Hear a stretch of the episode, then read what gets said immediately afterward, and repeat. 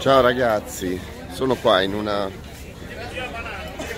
in un mercato, guardate dove sono, stadio di Bergamo dell'Atalanta. E sto camminando, sole, c'è una bella giornata, sommato non, è, non sta male come temperatura, sto ancora male io. E mi sto facendo un giro in mezzo a un mercato rionale, quelli, come quelli che ci sono in tutti in tutte le cittadine piccole, paesi italiani. Guardate. Bello, eh? prodotti incredibili, prodotti incredibili. Cioè, mi mancano, mi mancano perché io sono su un'isola non c'è tutto quello che, che, esattamente c'è in Italia. Diciamo che abbiamo molto, ma, ma comunque, guardate i banchi di formaggio, i banchi di formaggio spettacolari, spettacolari. Diciamo che siamo al top, siamo al top dei formaggi, siamo, guardate, guardate i banchi di frutta e verdura, siamo veramente al top, top assoluto, siamo a dei livelli di eccellenza. Ma perché vi faccio, guardate là, c'è anche una banana, perché vi faccio un video un video dal mercato? Eh, perché io credo che i costruttori di auto dovrebbero venire in mezzo alla gente, dovrebbero venire al mercato o ai mercati perché poi i costruttori di auto non sono soltanto italiani ovviamente. Guardate, guardate che miele, miele. Eh, costruttori di auto dovrebbero, ma non tanto gli ingegneri, perché gli ingegneri hanno poca, poca sono poco inerenti con questo argomento. Gli espertoni di marketing delle case costruttrici dovrebbero venire in mezzo alla gente, in mezzo a un bel mercato rionale.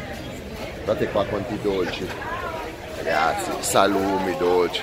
E dovrebbero capire come si fa marketing, come si fa a vendere quotidianamente la roba, non a cercare di fregare il consumatore.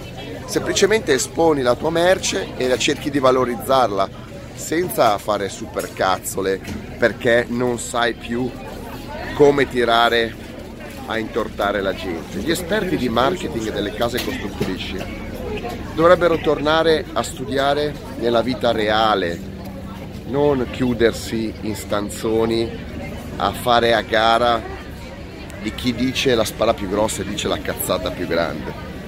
Bisogna sapere cosa la gente vuole e come proporla, le offerte, le, la esposizione. Io quando vedo le pubblicità delle auto rabbrividisco perché le pubblicità delle auto non rappresentano il prodotto. È tutta fuffa eh, dovrebbero citarli in giudizio tutti, ci dovrebbero essere delle class action nei confronti delle case automobilistiche per, eh, a causa delle pubblicità ingannatorie che fanno.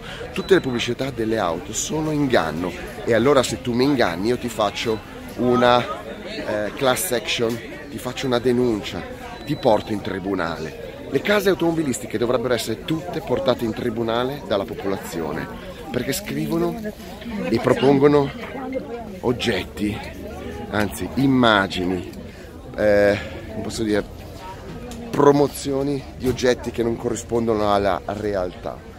E questo è il mercato, invece tu il mercato vieni qua, tocchi, annusi, andiamo ad annusare una cacciotta, andiamo ad annusare, cerchiamo una cacciotta.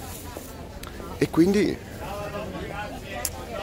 è qua che deve tornare l'esperto di marketing deve, lasciare, deve mollare l'università della Bocconi che ci pulisce. Alla, quelli della Bocconi non valgono nulla, ve lo dico io. Eh, conosco la, la Bocconi, ho amici che hanno fatto la Bocconi. Titoli distaccati dalla realtà, vengono lobotomizzati per anni. Questa è la realtà, ma parlo della Bocconi perché è un fenomeno italiano molto conosciuto, ma in tutto il mondo chi non sono contro l'università, eh, sono contro quelli che insegnano all'università principalmente cose sbagliate, perché è cambiato tutto il mondo. e la gente si fa, gli studenti, i giovani si fanno intortare eh, da eh, professoroni che in realtà non sanno niente della vita quotidiana, avranno fatto i soldi, saranno super esperti, però sono distaccati completamente e insegnano soprattutto la comunicazione, le tecniche di vendita in maniera completamente sbagliata. La gente se ne deve accorgere che bisogna tornare alla realtà delle cose, descrivere i prodotti come sono. Se, una, se un pomodoro viene descritto come una banana, eh, ma io faccio un sugo con una banana ma non è un pomodoro, lo so che è difficile. Qua la gente, gli espertoni delle case costruttrici di marketing fanno confusione e sembra che lo facciano a questo punto apposta, perché io non posso capire pecorino sardo, buonissimo, c'è un odore fantastico, saluto la Sardegna. Eh, non, non, posso capire, non posso credere che tutti gli esperti di tutte le case costruttrici fanno gli stessi errori. Qua c'è un accordo chiaro dei costruttori di creare confusione tra i consumatori così possono scaricare eh, i loro tombini alla massa, cioè prodotti che non valgono quello che vi chiedono, prodotti venduti per un'altra cosa e che intanto devono essere buttati sul mercato. La gente non è in grado di distinguere, perché purtroppo non tutti hanno una certa cultura, una libertà di pensiero, di distinguere un prodotto da un altro e si fanno intortare. Uno mi dirà ma è legittimo, è, è la storia del mondo il discorso di fare le promozioni. E no, e no, perché se incominci a vendere qualcosa che non è reale e i costruttori vi, disti- vi, vi fanno vedere delle cose irreali nella maggior parte dei casi e ci sono gli estremi per eh, delle denunce, class action eccetera. Questa è la realtà, eh, zucche di Halloween. Questa è la realtà, se no diventa una pagliacciata e, e le cosa succede?